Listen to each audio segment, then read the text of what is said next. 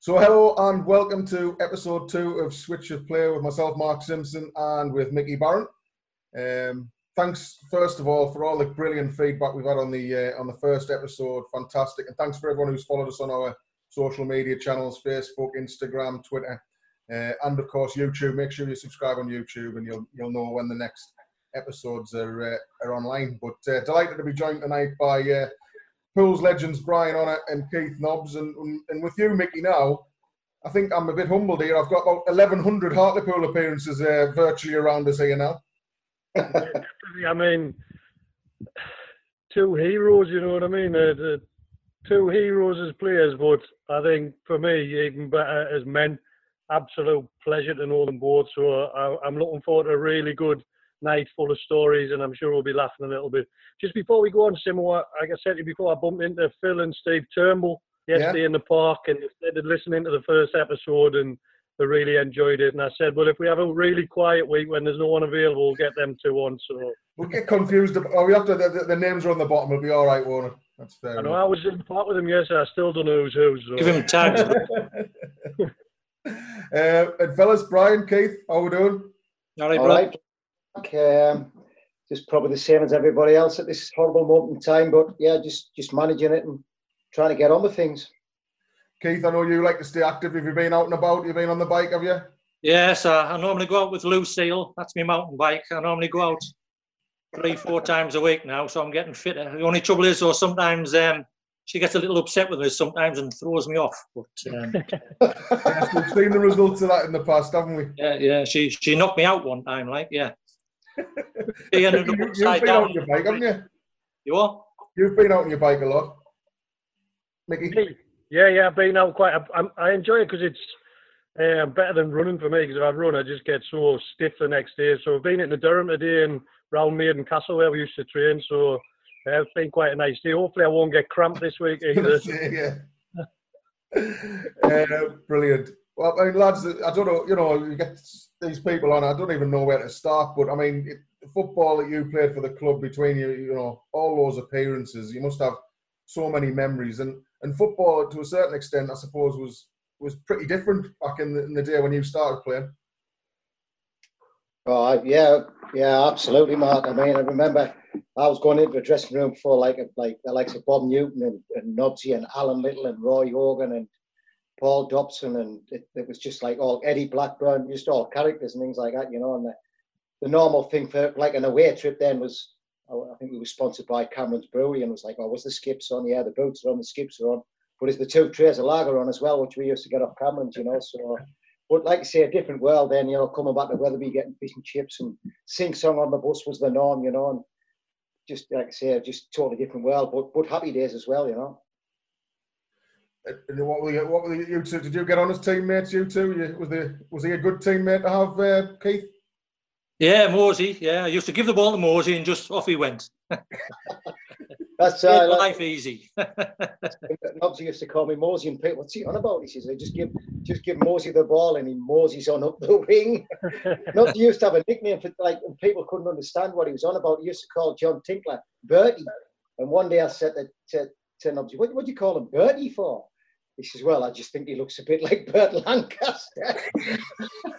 and I'm like, well, "I don't see the resemblance. To be fair, like Bertie's Bertie, Mosey's Mosey, but uh, that was just Keith's bit of a weird sense of humour, I think. Like, but yeah, oh. not great to play with, like on a match day, because he wouldn't, you know, he wasn't, but he, he would happily play one one against one against the winger and let me go and play forward. You know, the only downside was when we played attack v defence.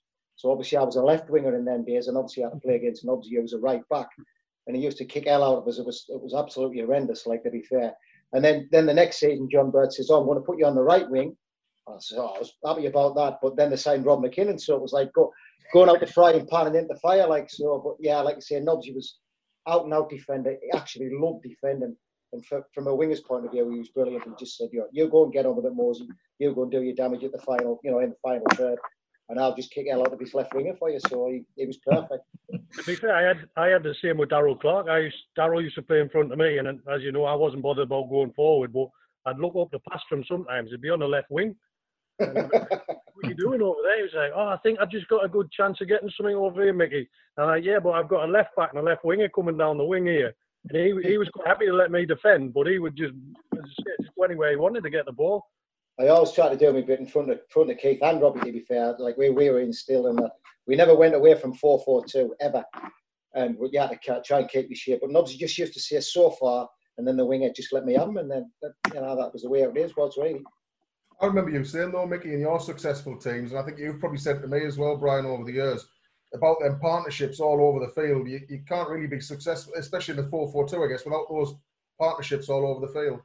Oh, absolutely. Aye. I mean, obviously, there's there's Joan Bakes there, a partnership. Me and Nobsy on. If you look at the promotion team in '91, me and Nobsy on the right, Robbie and Paul Dalton on the left, John McPhail and Mick Smith or Ian Ian Bennyworth or whoever it was, and Joan Bakes up the top. You know, so yeah. And we, to be fair, we like you say, we you know we're not dead close as well. It's like we we phone each other up, but we were close. We are close friends. Um, and but we're a good, we had a good team spirit then, you know. We always used to go out on a Wednesday night. I've said many times, but we're good lads as well, you know. So yeah, we just we just mixed in together really. We always used to look after each other on the pitch, like you know what I mean, because you know you used to you used to get clogged sometimes, like you know what I mean. So it was it was sometimes like you know you you used, you used to have to like look after each other and stuff, you know. You used, you used to be able to like tackle from behind and all sorts of when we were playing. But, um, I bet you never did any of them, Nobsy. I was well, well, I was I was talking to Mark before, like, and um, how like rough it used to get. Like, I was like clearing the ball one time, like, and just as it happened, like, I cleared it, and as I was clearing it away, the lad stuck his head down, so I kicked him in the head. So he punched us under the jaw. Enough my teeth were were closed, and he cracked us on under, under the jaw. Lucky enough, I stood up, so I grabbed hold of him by the throat, and the lads were jumping on my back and they were grabbing hold of him and stuff and that like. So the referee sent him off. So a few few like weeks later, we played the the same team. So when we were going out on the pitch, like Smudge, Tony Smith, I was playing centre half with him at the time. I used to play with him at Halifax as well. He says, um, Nobsy, this lad Johnson, like, he absolutely hates you, son. He absolutely hates you. He can't stand you. He says, um, here, we'll, we'll get him sent off, no trouble. I said, oh, yeah, hang on, mate. Like, you know what I mean? He's built like Popeye. He's got muscles like that, flipping, eating spinach and all sorts of stuff. He looked like Cyril Regis. You remember him? Big, big lad, like. Anyway, we played the game, like, and as we were going on, lad was marking, I was marking him, and he just like went across us a bit to like shield the ball. And Smudge went down the back of him. He absolutely ripped all the back of his sock off raked his leg because he used to wear like the like the hard like aluminium studs then and that like pitches red. Raked his leg down, he was bleeding. It was he was like oh, he's screaming like, and all you can hear is Smudge saying, "Great tackle, Nobsy, son." Get in there, son. You have him, son. You know what I mean? He's absolutely winding him up. So Smudge turns back to me laughing. He says, He's off here, Nobsy. I says, What you on about? Like, he says, I've told him what a great tackle, Nobsy, son. so anyway, few minutes later, like, ball goes down and we have a corner. So uh, as we go down to have like a corner, I thought it was like a little bit odd that the lad didn't go down because normally he's a big lad and he goes down with a centre half, like, you know. Anyway, he just stood on the halfway line and he just looked one way, looked the other way, and just went bang, slapped us in the face, full on, full elbow. He hit us that hard that he split me eyelid and my eyelid popped down over here, bust all my nose. I've got blood all over my face. And all I can hear is Smudge going, Get in there, Nobsy. He's off. Great job, son. and I'm like, I'm stood in a pool of blood and all I've got is Smudge just laughing. Get in there, Nobsy, son. Told you he'd go, didn't you? Told you he wouldn't last very long. And I'm like, bloody hell. I'm like, and I got blood all over us and that, like, poor, he didn't have crackers. Yeah. But you didn't go off, though. No, I just got stitched up back and come back on, brother. You know what I mean? I remember, I remember Neale Cooper saying to me one time, he's like, Mickey, when we score, I want everyone to run and celebrate together. He's like, goalkeeper, but I've noticed, Mickey, that you don't run up. And I was like, Gaffer, to be honest, it's too far to run. Like, I'm always on the halfway line. I can't be bothered to run all that way. And then by the time I get there, everyone's done the celebration anyway, and I just look like a clown turning up a little bit late. So I can't be bothered. And he was like, Yeah, but when there's a fight, Mickey, I see you sprinting the full length of the pitch to get involved in a fight. And I was like, yeah, because that's a little bit more fun, isn't it, when there's a fight? a bit different. Uh, that was what it was like. It was proper hard men, wasn't it? I remember you two have told us on numerous occasions about you know the hard people who you you know the hard players who you came up against, and Alan Little's the one who gets mentioned time and time again. He was you know off the radar, wasn't he? Oh, absolutely, Mark. Yeah, I mean, Nobsula played with him twice. He played with him at Halifax, and there was a tale going about when when he was at Halifax. There was um, Alan Little and, and Billy Ayre sent a midfield who played Tottenham in it must have been in the League Cup or something. And Graham Roberts was just coming through, and he's supposed to be hard as nails. And Alan Little and uh, Billy Ayre were just passing him, passing him to each other, and he said he, he was absolutely punched him by the end of the game. It was just like, but Alan Little was an absolute caveman. He was, I've never seen anything like it had a big scar down his arm, right, literally right, right down the outside. I "What happened there?" And that looks a bad scar. She said, "Oh, I broke my elbow on Bob Newton's chin." he was, uh, oh, he's." He, I know he'll tell you. He was just. Uh, we broke his leg. We're playing Orient. John Sitton did it, and he smashed him. And Alan was just sat there, said, "It's gone. It's gone. I broke my leg." And we were thinking, "Oh, if you broke your leg, you'd be rolling about all over the place." Anyway, they took his sock down. The shin pad was smashed in half. And Alan just like said, well, you win some, you lose some. That's the name of the game. You know, he's, he's give it out and he had to take it. And that was the one that more or less finished him like, but to be fair, if you look, you could probably get a team of hard knocks from Hartlepool in them days. And obviously, we'd be on the team sheet, obviously. Bob Newton, Alan Shoulder, Roy Hogan, um, Mick Smith, Mick Tate. Tell you, me, you know, we couldn't string two passes. Tate was a hard lad. Tate was hard. No what, a nice, what a nice lad he was off the pitch. He was quiet as a mouse off the pitch. Yeah, he wasn't. You get him on that pitch, like whoa, he, you uh, wouldn't mess with him. Yeah. Yeah, no shin pads, did he? Never ever. No. Animal. Who were the ones you feared, Mickey, when you were playing? Was it? Um, I actually remember playing against Beeks, and um, Beeks, like Nobsy said before, I went over a header and just elbowed us straight in the face. I've gone down over my head, and I sorted myself out, go back. Or next time I thought I'm going to try and do it to him, which I was never going to hurt him, but I went and tried to elbow him back. And he actually said at the end of the game, he was like, "Well, I think you'll do all right, you Gosh, you've got a little bit about you, you know what I mean?" Rather than just shy away from it, yeah. that I went back and tried, and, and I didn't hurt him, but I went back to try and do something. But I just always used to find the big, strong centre forwards are because I'm back in your elbow you, and it would just be really tough to try and because I'm not that tall for when I played centre half and it's hard to deal with that type of striker. Mm. I remember having, I remember having a fight with Stevie Howard in a game, and I don't know how we didn't get sent off because, I like nobody said before, I got to clear the ball, and Stevie's come through and just wiped us out. Um, and the Cyril Knowles stands at, down near the, the town end. So I, have seen him on the floor, and I thought, oh, "What are you doing?" So I've gone and punched him.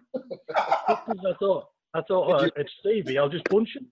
So I punched him, and he's like wrestling with us, trying to throw us off. And the referee come over and Mickey, what you doing? I was like, oh, it's all right. He's my mate. I was, and the referee went, I don't care if he's your mate or not. You can't go around punching him on the pitch. He said, I never saw it, but don't do it again. so out that night, and like Stevie had a red eye under there. I had a black eye on top of my eye off where we'd been fighting during the game. I mean, you talk you talk about like hard men, like say Nobsy, Nobsy's up there. Like I've told you before, Mark, and I don't know if you know the tale. Mickey went played Darlington away, and and obviously broke his jaw. There's a lad called Steve Mardenborough who's a who's a black lad, winger for them, and he sort of like tried a, an overhead kick, and he's hit Nobsy. Honestly, he's volleyed Nobsy right in the jaw, absolutely cleaned him out. His his jaw's like wobbling about all over the place, and he's like gone down and like, oh, Nobsy, what you like? I'm, I'm all right, brother. I'm all right, brother. And I don't know if you've ever seen the film Papillon. Steve McQueen. He, Nobsy went, "How do I look, brother?" I said, Keith, you're not looking so clever, mate. Honestly, his gob was like wobbling about all over the place. It was getting bigger and it was like swelling and swelling and swelling. But he wanted to stay on. He was like getting vexed with Cyril Knowles, I think was the manager, like, what you taking me off for? And honestly, he, was like absolute animal nobsy, to be fair. And this Steve Mardenborough, he, said he nutted me foot. He nutted me foot. I didn't kick him, but I tell you what, he was out for months and months with that broken jaw. It was it was funny. I had uh, the Northern Echo took like I've got a picture on my phone. Like the Northern Echo took a picture of me jumping up off the off the floor, him doing an overhead kick, and his foot's right up on my jaw, and he snapped it like that. But when I got took to hospital, because my mum and dad always used to go to all my games and stuff and that, like, they rushed it off to hospital. I was like saying to guys, like, oh, gives a chance, guys. Like, you know what I mean? My teeth are all over here. Like, in fact, I was talking a bit like,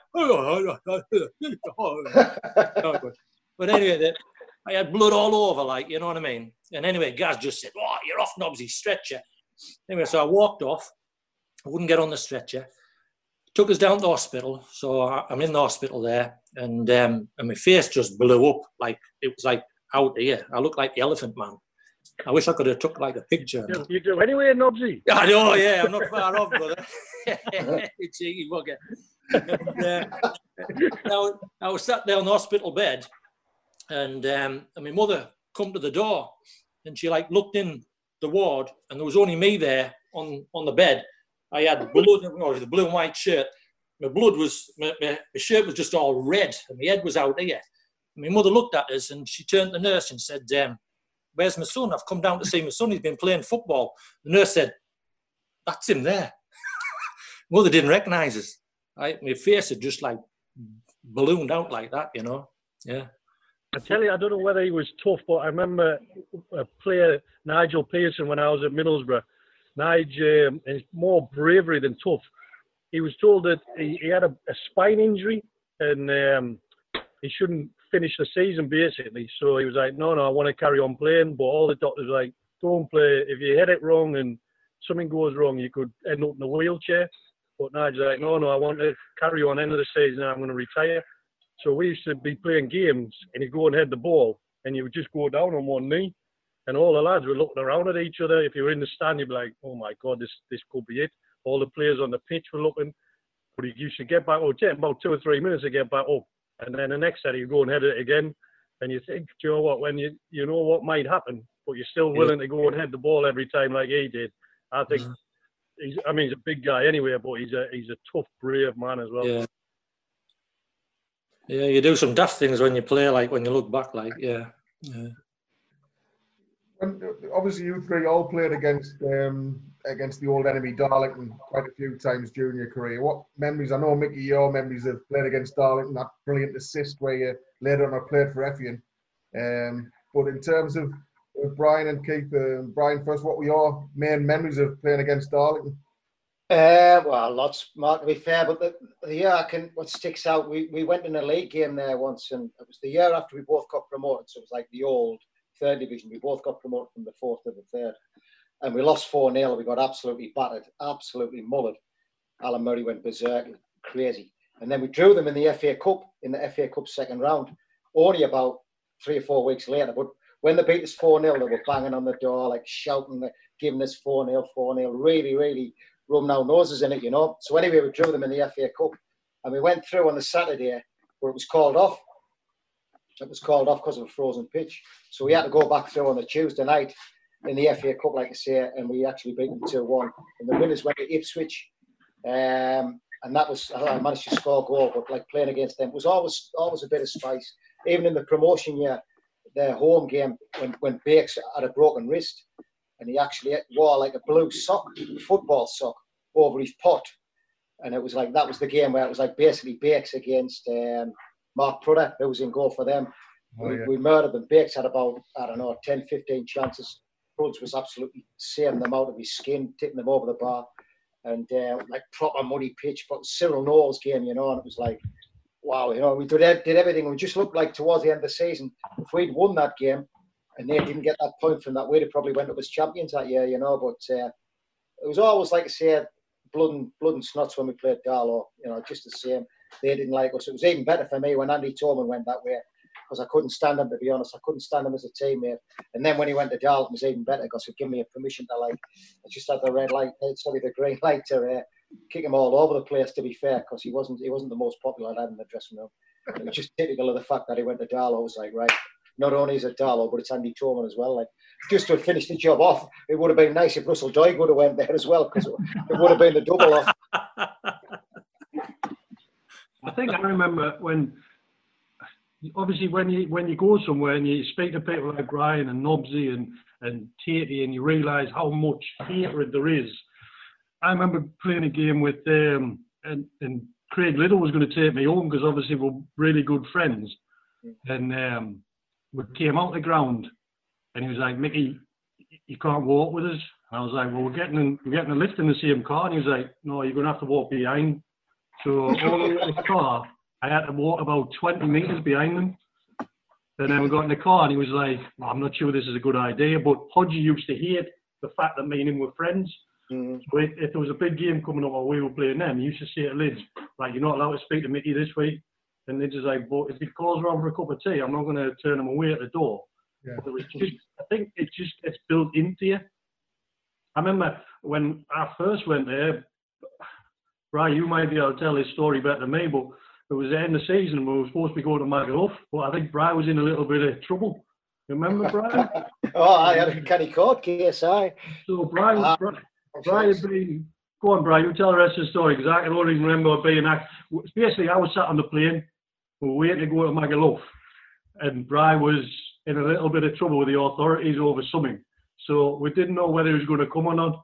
So Brian, you carry on, you tell the rest of the story. Oh, well, obviously, I, I, I got charged. Obviously, got not guilty, but it, it went all the way to Crown Court. Basically, foot, football violence behind the goal. You know, Hartlepool and Darlington supporters absolutely giving it hell on. You know, there was a bit of a chicken wire fence, and they just got steamed into each other. But like I say, somehow my name got got brought up into it, and coppers come and knocked at the door six o'clock in the morning. Operation Operation Honour, something like that. They had the street cordoned off anyway, I, I took us through to the Darlington police station. Hey, mate, I can't think what I do. What have I done wrong here? Like, anyway, they showed us this video. It's like nothing on it. Anyway, basically, it went all the way to Crown Court, and the lads were due to go to Magaluf on the Monday, and I started Crown Court on the on the Monday. And they said, look, don't do anything for two weeks because the trial will go for the two weeks, and you'll not be able to go out the country. You have to surrender your passport. You won't be able to allow to go out the country, you know, just in case worst case scenario first day at Crown Court, had gone through all the, all the, you know, the, the local courts, the Darlington Court and the magistrate courts. One year later, we're at Crown Court, blokes with the wigs on and everything. It's like squeaky bum time, by the way. and uh, we've gone in, and me, me barrister said, "Can I have a word?" Like, oh, he's going to tell me I'm expecting three months here. And he said, "Oh, we've, we've the, the judges had a look at it, and um, he says he can't believe it's got this far. Nothing to answer for, but you'll still have to go into the into the court." and he's just going to say, look, you can get yourself away. So oh, rang Janet and said, oh, look, everything's all right now. Will you do us a favour, Janet? Will you ring me Tate? Tell him I can go to Magaluf now. So they were literally at the airport, booked in, and there's one space left for me to check in to go on the airplane. And so, like I said, the lads had already gone on the plane. They didn't know anything about it, probably only Tatey. And I'd managed to, like, like I say, run through the customs, run through the, you know, all the check-in and everything like that. Got up the steps, got on the plane, and then like say walk the back towards the back of the plane, and they're like, "What the hell have you get here?" Like they're expecting us to be in Durham jail or something like. But um, You've never heard a, you've never heard a cheer like it, Mark. You know what I mean? Obviously, when Brian walked on that plane, the whole plane erupted at the back. The front of the plane must have been thinking, "Who's this lad?" Want to go to the toilet. but, I, but to be fair, looking back now, I can laugh about it. Like, but at the time, it wasn't like Christ Almighty. It was like really, really took its toll on the family. Like, because you just don't know. You don't know what they've got up the sleeves. You think like, wow, if that's the video evidence, what they've got on me, I don't see what they're on about. Like, and all the time, you know, I was saying, Janet, honestly, I haven't done that wrong. Please believe me, I haven't done that wrong. But they must have been thinking, well, if it's got that far, you must have done something wrong. But like I say, it just got through out the first year. Total waste of like taxpayers' money and like I say, a lot of heartache within the family. But luckily, it just it went the right way. Was Magaluf good? And Magaluf was especially good that year. Aye. I tell you what, Mark, I remember it because it, I think it might have been my first trip, and I'd never been before. And I turned up and we went to this. bar. you know the name of the bar. It was like a 24-hour bar, so we got there early morning. I was Yeah. thinking, I'll get me head down for a kip. Now, tomorrow I'll be on a sun lounge around the pool. Yeah. I was like, I, I was room with Brian. He was like, no, mate, you were going straight out. So about 10 minutes into this bar, police stormed into this bar. We're sitting having a drink. This policeman whacked me around the back of the head with a truncheon. So I've been in my Magaluf 10 minutes. I've been whacked around the head with a truncheon. So I was like, I'm going back. So I went back to the room. Got up the next morning, 9 o'clock, with my towel and me like stuff for the pool. Came back about 5 o'clock. I was absolutely steaming. I, I, remember saying to Brian, I was like, I can't do this for a week. No chance can I do this. Oh, it's a killer. It's an absolute killer. Did you do rugby? Was that was that your? No, I never never went to my. Nobsy never used to go. Nobsy. Ah, not your cup of tea.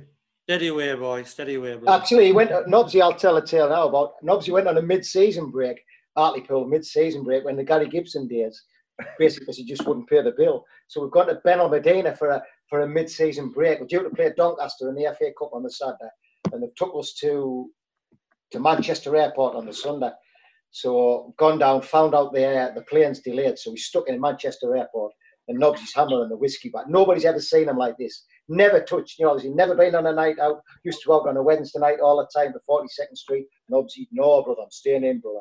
Never ever, never ever come out. Any deals out like that. Anyway, he's come on this mid-season break, and he's like, we're sitting in and he's knocking the whiskies and he's absolutely paralytic. He's absolutely off his head.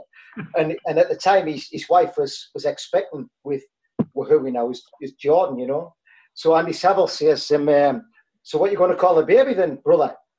He says, oh, brother, um, if it's a boy, we're going to call it Jordan. And if it's a girl, we're going to call it Jordan as well. and, and Andy Saville said, well, why don't you call it Ob? Hobnobs. and Nobs went, dream, baby, dream. Honestly, he was absolutely pathetic for a week. No, never ever seen him like that before. Never seen him like that again. He was getting carried with his clothes are sick in his room and all I used, to, I used to, when I, when I used to have a few whiskies, like I used to get a bit naughty sometimes, like oh, headlocks. There was one time I, I blew up um, Eddie Blackburn we went down to, um, I think we finished the season, and we went down to Newmarket um, yeah, races, right. see the 1,000 yeah. guineas and stuff. So I went into a joke shop, and Eddie used to smoke like the consulate. He used to sit with his coffee and a consulate, leg over his and just sit and just smoke like that, you know. And it's like he used to smoke all the time. One time, like half time, like he was he was off in the toilet smoking in the toilets and stuff, his consulate and stuff. So anyway, I, I put some bangers in his consulate. So he smoked and boom, he blew up like so. So that was it with us then. So I put a few more in, and I spaced him out and stuff and that like. So I kept blowing him up, and then in the end, like Eddie's like, Nobsy, I'll knock you out if I blow me up again. So I went out and I bought him some consulate, and I said, Hey Eddie, I'm really sorry, like you know, a bit, bit of a laugh, like you know what I mean. I so I, I, undid the bottom of the consulate and stuck them back together again, and I put three bangers in in the cigarette. And so he's going back on the bus, and he's he's used to smoke his, his cigarettes like like like a chain smoker. And anyway, he opened his new pack of of consulate, and I'm thinking, oh shit. so as, as he's going to light up, he says, Nobsy, if this blows me up, son, I'm going to knock your head off. And I said, Eddie, would I do that? as he said. And I'm like, oh, shit. Anyway, he lit it up, and I'm like, whoa. and, and he didn't. And, and he lit another one up a bit later on, like, I'm thinking, oh, bloody hell. Anyway, next day in training, next time we're in training, all I can hear is Eddie shouting, Nobsy, where the bloody hell's Nobsy? I'm going to knock his head off when I get all of him. When I get all of him. I said, what's the matter, Eddie? He come and he had a big lump on his eye and that, like, you know. And he says, I went back about one o'clock in the bloody morning. I went into bed with the missus. Missus was just reading a book. I went in to have a consulate. The missus says, oh, I'll have one of them. So, so she took his consulate. Eddie lit her up and she exploded. so, he, she, she, said he, he absolutely got battered you know. So next time I saw him, like he had a big, big lump on his eye. Bloody hell, Nobsy son, yeah, yeah. I blew him up at home. Yeah. I remember we went when we went to Sweden, Nobsy, with the youth oh, team. Bloody hell! No, we we got to Sweden. We had ten days in Sweden. We were staying in two separate things. So the first hotel we got there took us ages to get there, but it was beautiful. First, like night out, the guy was like, "Look, we'll take you to this um, to beer festival. It has a week's beer festival. This place, so I champion think it's going to be a couple of got down there. Honestly, it was absolutely massive. This beer festival. So then he's like, "There's a nightclub along there, lads. You can go in whenever you want." So we go, Mark Ellison was over there. We had a big crack with him. So next day for training, I, was, I said to the lads, "Look, I can't keep drinking over here. It's far too expensive in the hotel. It's like six, seven quid a pint. So like, we'll have to come up with a plan here. So I said to the guy who owns the hotel, I was like, look, every time we have a beer, can you put it down as an energy drink? Because the chairman says we're allowed to buy the lads energy drinks. So he's like, yeah, it doesn't make any difference to me. So we got, we got home, and I remember Christine us down the office, like, Mickey, chairman's, he, he's not going to sign this off. And I was like, why not? He's like, well, there's 200 energy drinks on here. So we've been drinking all the beers and put them down. So I had to say, well, we'll train them once in a while, we're playing games on the afternoon. So we got away with it. But we, I remember, Nobs, we had a night out, didn't we? And as I said, one member of staff has to stay with the with the lads, like, well, now we're safeguarding, so you stay behind. So every night it was like, who was staying? Them lot was straight out. It was Buster, um, Richie Hill, and Nobsy straight out. Couldn't keep them in. So I stayed in most nights. One night we were like, someone else was there from the NFA looked after them. We were on a night I got split up. So me and Buster and um, Richie were walking back to try and go to the hotel. Couldn't find Nobsy anywhere. Not anywhere to be seen. So we're walking back, and uh, you could hear a bit of music up on this, uh, like boom, boom, boom. So it caught our eye, and we're like, Buster's like, sure that's Nobsy up there. And he's sitting on this like balcony with a bottle of Jack Daniels. I'll never forget. I was just sitting there, just minding his own business. And he's like, "Come on up, lads, come on up. There's a party over there." Walking, the whole place was absolutely bouncing with a party. Nobby's just sitting on the balcony with a bottle of Jack Daniels. Honestly, it was absolutely brilliant. I remember a pre-season tour we went on. Um, well, I went on with the, the, the, squad and the staff to Holland when Mick Wadsworth was um, in charge. I think, or he was assistant actually at the time. I think to Chris Turner. Um, and we, we used to go out into you know where we were in in Zeist, Mickey. You went there a few times. Yeah, Um, KNVB, and we used to walk into Zeist and have a couple of beers on the night. And um, I don't know if I should tell this, but there you go. Mick, Mick Wadsworth used to go outside and smoke a little cigar. So like we would sit inside and we'd have a drink and that, and he'd go outside with these little tiny cigars. And he, he was one for name dropping, wasn't he, the Wadster? Definitely. And um, we, I said to the lads, I said, oh, I'll tell you what we'll do is, is that we'll do a little drinking game. So like if Mick Wadsworth mentions like someone famous, two fingers a drink. If he mentions Bobby Robson, you've got a neck it. So like after that, he came back in, and for about 25 minutes, Mick Wadsworth never mentioned anyone famous, and like he he he mentioned people every two minutes. It was dropping. So for 25 minutes, we're all like sitting there listening to him, and then he just suddenly went. I mean, I remember I was sat in a, a hotel in Brazil just chatting to Romario, and I said to him, "You would have loved Bobby Robson." we were everyone around the table just went like that. Yeah, I remember. I remember being in. We, we went back in with him where I was actually coaching, and Mick took Yeah. real pride in his uh, appearance. Yeah. So you should to always say, oh, "I'm not bad, Mickey. A 60 year old look still fit here." And he'd come down, and then so every day he'd be always there first at the breakfast table, and we'd be coming back, trying to get the lads down, get some breakfast in them before we went training. And I think it was Walshy. Walshy nudged me and he went, "Here, have a look at the Wadsters here." And I was like, what do you mean? He was like, I'm sure it's getting greyer on the sides. So obviously Mick must have been dying his hair at the time, but he must have forgot to take his dye. So every day as we were coming down, his ears were getting higher. And Walsh, Walshy absolutely loved it, didn't he? He loved winding uh, Mick up, and it was just his idea of dream. Do you know what I mean? Because he had this to, just to laugh at every day when Mick come down for breakfast. What was the, the one about the tattoo as well? Remember that one, Walshy? Oh yeah, he was.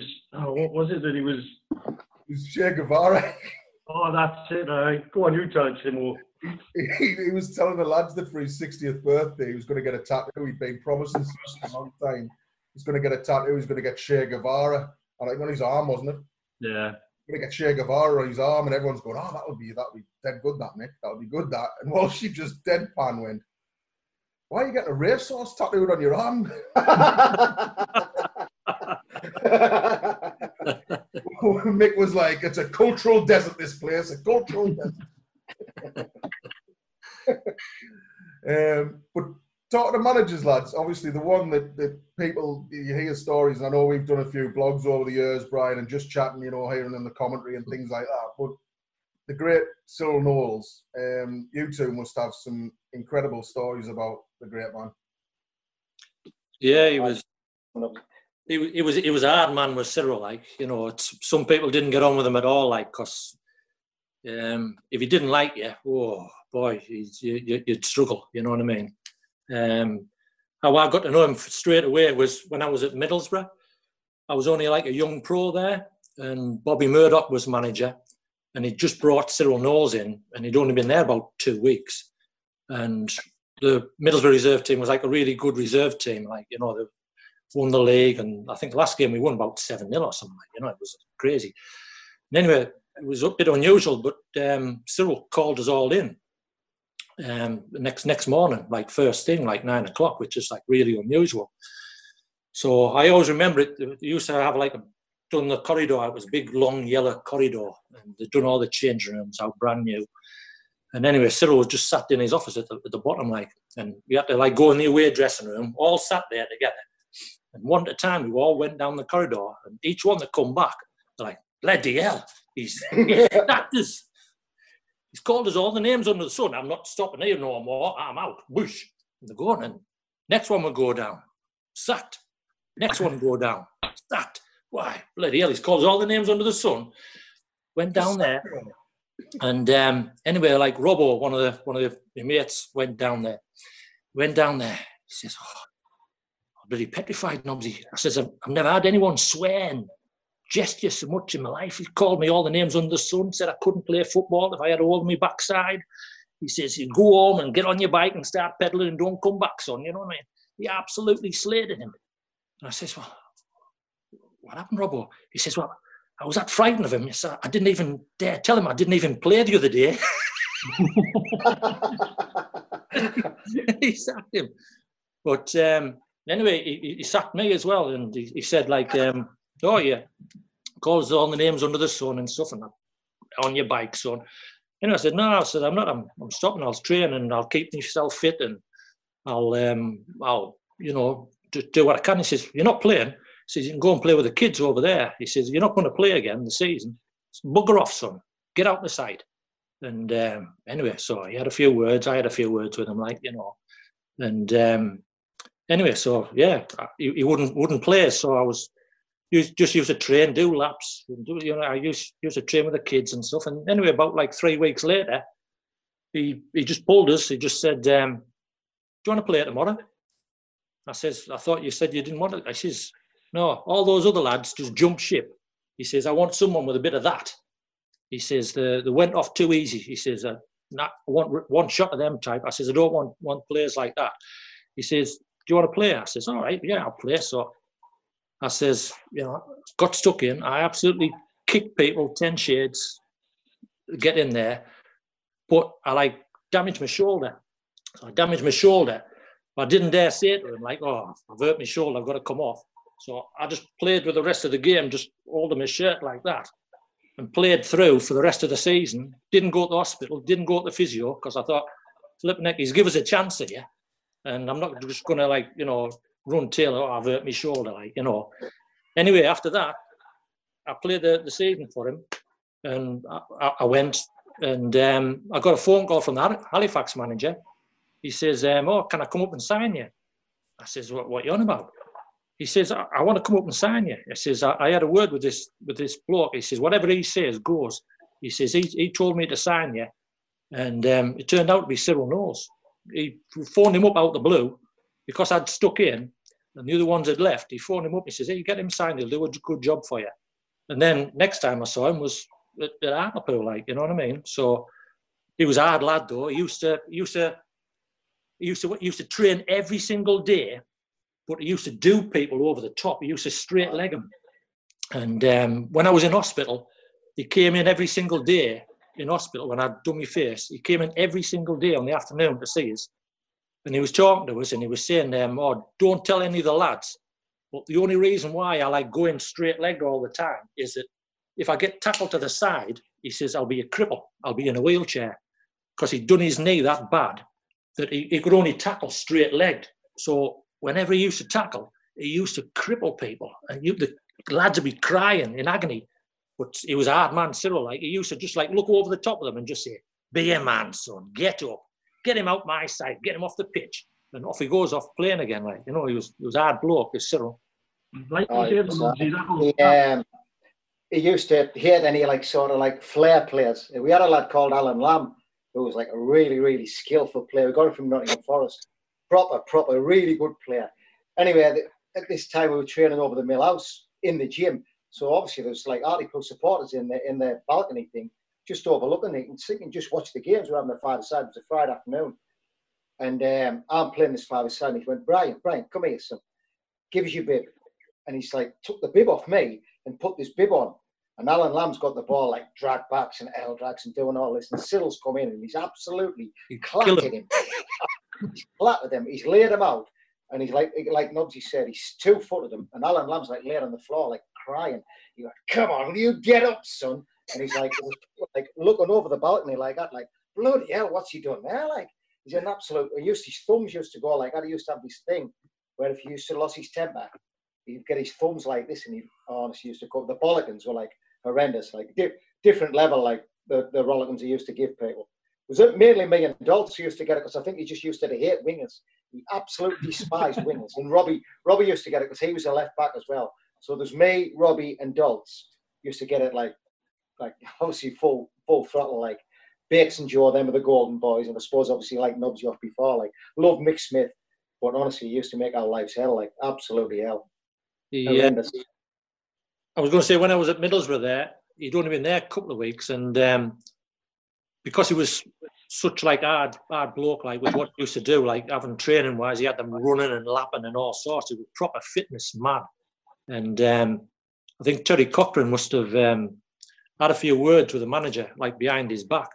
So um, manager must have pulled Cyril and said, hey, "You've got to take it easy on the pros. Uh, they don't like all this, like, like, like slagging them off, and he like wouldn't take nothing of, anyone." Like, so Cyril pulled him to one side. Yeah, me and you in this room now, locked doors, sorted out like a man. was he was like, "Yeah, you didn't mess with him, brother, did you?" But No, no, he's a maniac, wasn't he? Absolute off his rocker, Yeah. to be fair. But but he got results, didn't he? You know, I mean, we were bottom of the league at the time, and he just come in Yeah. and just ran the socks off us. It wasn't. It went from like being in at ten o'clock and going on. None of that anymore. It's like nine to five, circuits on the afternoon. If you if you were injured, that was it. He was just absolutely. You had to be in at that past eight. You had to deal with it. Oh, it was horrendous. We used One to go time- dock runs and that, brother. Yeah, oh, absolutely. I don't know if you can remember, and obviously there was a reserve game, and he come to watch it. Was a night game. I think the reserves were playing Bradford City, and it was a mud bath, absolute mud bath. Gucky was, I think Gucky was playing Ian Dunbar. All them. Anyway, they got beat about four or five nil off a good Bradford team, to be fair. And Sill wasn't even taking the team. Pop was manager at the time, but Sill was manager of the first team, and he come down at full time. And Pop's gone through them. He's gone crackers with them. And Cyril's come in, and this is like different level now. He's gone up, and so Ian Dunbar's gone to like he's took his boots off, and he's like, he says, "Where you going, son? Where you going? Where you going, son?" He says, "I'm going to have a shower." And he says, "No, no, no, no, no, you're not. Get your flats on." He used to call trainers flats, didn't he? Get your flats on. You're going on a dock run. So he's like, "Oh yeah, just not, not all he is, all he is flats on now. You're going on a dock run." So this is about ten o'clock on a Tuesday night. This now, middle of winter. So he's setting them off on a dock run going like past it, obviously along the docks up Church Street. There's people coming out of the bars and saying, still got that cool kits on the lads. Who the hell's these running around Hartlepool town centre? And the lads are like, if, if you're last, you've got to do it again. And he's standing there with a stopwatch. He says, you won't get beat 5 0 next week. and we never knew that. Yeah. Oh, ball game. Different, different, like I say, different. He either loved you or he absolutely despised you. Like, and there was no grey areas with him. Like, Yeah, what, what I was going to say, like, for some players that would work, wouldn't it? You know what I mean? Like, that would, some people like that sort of management, others wouldn't. mm, You wouldn't get away with that now with players, but oh, no when you, when you were playing, it was a totally different generation, wasn't it? It was a hard game, and it was where managers managers held the key. Then they were in. Oh, charge. without a. Yeah, absolutely. there was no such thing as player power. There was, there was no way you could tell the manager you didn't like training, you didn't like the food, you didn't like the formation. And it, Mm. it, by the sounds of it, I wasn't, I never met him, but by the sounds of it, he was in charge, and he would tell everyone what he wanted to do. Mm. Oh, absolutely. I mean, I honestly think he's, he's, you know, the way he went on only took us so far. You know, we ended up getting promotion that year just through Alan Murray coming in and, and just a different environment. All of a sudden, he was telling me and Dolts, like, well done, you're a good player, you. And then all of a sudden it was just freedom. And like Dolts went on, to just be like unbelievable that season. But it went from one extreme of like boot camp, dock runs, double dock runs, in on a Sunday, Mm. Getting shouted at like like like it's like like it's belittling you all the time. To be fair, if you lost a game, to like all of a sudden, Alan Murray coming in, just go and play, playing four four two, just go and play, and it was just like a relief. To be fair, you know. We just used to have a game of five aside, and that was it. It was. But No, mind you, I think I think all the hard work was done with Cyril to get us to fit. I, I don't think Ah. I've ever been as fit as what I'd been like No. like with him in charge. And I think the momentum helped carry us on. But with with Murray, like he, he just come in, we just came a five aside, and we, we just seemed as though we, we hit a patch and we just went out and we just thought we could win every game, didn't we? Yeah. Yeah. We, I we mean, Pop had a little bit more say, didn't he? Pop, Pop Robson had a little bit more say under Alan Murray, where when it was Cyril, he just put Nothing. the phones out and that was it. No, no, no. Uh, but I think that was especially with Joe because he did a lot of work with Joe, Joe and um, Joe and Bakes at the, up, up the front, you know, and obviously Joe scored about maybe forty goals that season. Mm, But um, Pop, Pop had a lot more to do. Then he was brilliant. Like mm, mm. we were talking to Nels about this last week, and even when when me and Nels played, we remember doing like 11 v 11 games, but there wasn't a lot of tactical stuff involved. What about when you played? Was there, did you get Uh, to find out about the opposition, the way they No. played, or none of that. No, you just you just. I, I honestly can't remember make, getting like coached, you know, like mm. in a phase of play or anything like that. There was none of that. It was fit as hell, ran, ran the legs off you, and then five sides or keep ball out like that. But the main thing he just said, look, I know you're playing at a certain level. You're going to stick four two, and it was just cross the ball, put it in for Bakes. Bakes would get ahead, and Joe would put, you know, just stick it in the net. But never any like anything run down or you're playing against the left back or out like that. You just you just sort sort of like did your own thing by you used to get the match weekly at the time and see who was playing for Halifax last week and but no none of that no rundown on opposing teams or anything like that none of it.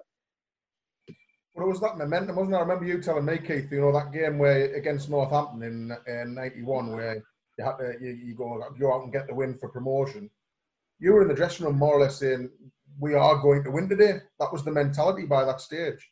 Oh, it was. I, I think e- everyone in, in the in the dressing room just went out to believe we, we, we just cannot lose against them. You, just felt as though that everything was was just going at like momentum and just keep going. You know what I mean? And and the crowd were absolutely great. You know, to like get out there and have the Vic full and they were absolutely buzzing. You know, every time you picked up a ball, they were they were shouting, "Go on, Mosey! Go on, Nobsy, son! Get him now!" You know, they were, they were, they were like you were proper like buzzing, you know, uh, and I think it just like carried you over, didn't it? You know, yeah. I think it was Alan, Alan Murray's one of his first games. It might have even been his first game. We went down to Aldershot on a midweek game. We ended up beating them about six one or something on a Tuesday night down there, Yeah. and I think it was Alan's first game. And like I say, going from like one extreme of like, you know, getting shouted at and, and just absolutely boot camp was like an army camp to like all of a sudden, wow, he, he, the manager just said I'm a good player there. Bloody hell! And he had a spring in your step and went out to Aldershot, and it just seemed to go from there. We were beating, were beating everybody. And like say on that last game against um, Northampton, it was just we were never ever going to lose that game because, like I say, we'd come out for a warm up, and normally there's about 200 people in the ground. Like, and this we come out for a warm up at half past two, and there was about 7,000 in the ground. We thought, oh bloody hell, there's a bit of expectation levels here today, but we still could have won that and not gone up. To be fair, if the results had gone against us, to be fair, and we could have lost that and still gone up. There's loads of permutations on it that last game, but thankfully, like I say, we got the result. I think Peterborough and I think it was Torquay ended up losing out. Darlington were champions, and I think we finished second or third. So it was a uh, just just like saying this in the spring months when Alan come in and, and Pop had a little bit more say on the team and a little bit more say on the coaching, then everything just seemed to, a lot more belief in ourselves really. Like like Nobsy says there, just we just went out every game thinking well, we're going to win this, and it was easy. Just play four four two every week. If Nobsy had the ball, if I had the ball, put it in the box. Bakes would generally go up, and Joe would, you know, Joe would put Spain the same on the left hand side, Robbie and Dalts. You know, no like nothing fancy or frilly about it. When we didn't have the ball, get behind the ball, and that was it. Sounds easy, but like I say, we had the I think we had the fitness in the bank from the start of the season with Cyril, you know, a year and a half with Cyril, the fitness in the bank, and then like I say, the football side of it, we had that to go with it. Who were the characters in that squad? than the you know the ones who the the lads you know took the mick out of. Who were the ones who took the mick out of the other lads? Who, who were the the larger than life members of that squad or the squads you played in? To be fair, it was a good dressing room, Mark. I know, like it's, it's eh, you know, we all say this. Oh, what a good, you know, when you win and you tend to say, oh, what a good dressing room we've got. But it was a good dressing room. Joe was like yappy and like Joe is, you know, Bakes is a character. And obviously, like I say, dry as sticks. Robbie was Robbie was a funny lad. When Robbie had a pint and he had a couple of drinks down, we, you know, he, he loosened up a little bit. You know, John McPhail with his suntan and shaved legs and Nivea cream and Roll his know, trousers up as high as they could. Ah, his shorts were rolled up. He he shaved his legs and put the false tan on his legs and things like that. But it was it was just it was good crack. It was a really good dressing room to be fair. Were they were they all local lads at the time, Brian? Did you have anyone from out the area or? Yeah, more or less. Yeah, we just know- obviously Robbie was Scottish, but he lived in Hartlepool. Um, Kevin Poole, he's well, he lived in Middlesbrough at the time. Um, yeah, but they all lived lived. You know, Joe was at Washington, Bakes at Newcastle, Dogs Middlesbrough, John Tinkler Trimdon, Tuppy was Richmond or something. Do you think that Yeah. helps? I remember when when we were at Hartlepool, the first time when we were sort of successful, most of the lads were either in Durham. And Richie moved up to Lanchester. Westy was living in Hartlepool. So everyone moved up, but then it sort of became a thing. Uh, you didn't have to move up anymore. So we had a group of probably five or six lads that were in Sheffield that were driving up. And I remember it getting to a point where the manager would be like, "Well, it's pointless bringing them up because they have to drive from Sheffield. It's pointless. We're only going to do a cool down, so they don't have to come." And then the lads who were local are like, "Well, that's not fair. I, I've still got to get up and come to work." Yeah, yeah. Started bringing a divide to the club. You know, like there was like I a think, I think of Nobs will tell you.